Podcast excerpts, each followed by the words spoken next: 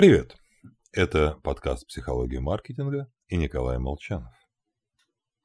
Сегодня мы поговорим о том, что делать, если вы хотите эффективности в вашем бизнесе.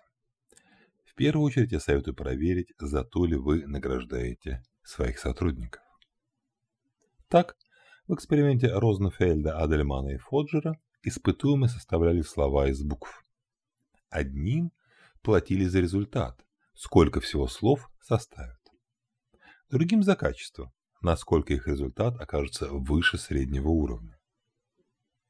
А вот после эксперимента, как бы случайно, участников оставили наедине с игрой. И продолжили играть уже просто так, без оплаты. Те, кому платили за качество, а не за количество их труда. Зарплата слишком часто превращается в факт передачи денег за физическое присутствие на работе. Отсидел двадцать один раз по девять часов – конверт. И даже если оклад растет, увеличение стараний со стороны работников не происходит. В лучшем случае временно.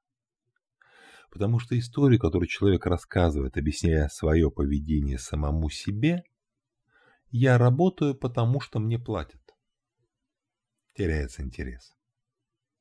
А вот радость от собственных, да еще и признанных официально достижений, увеличивает мотивацию, а заодно и результативность. Награждать лучше за способности, а не норму выработки или результативности.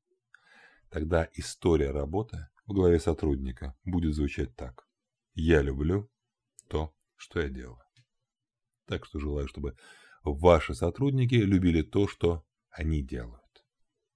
Всего вам хорошего. С вами был Николай Молчанов.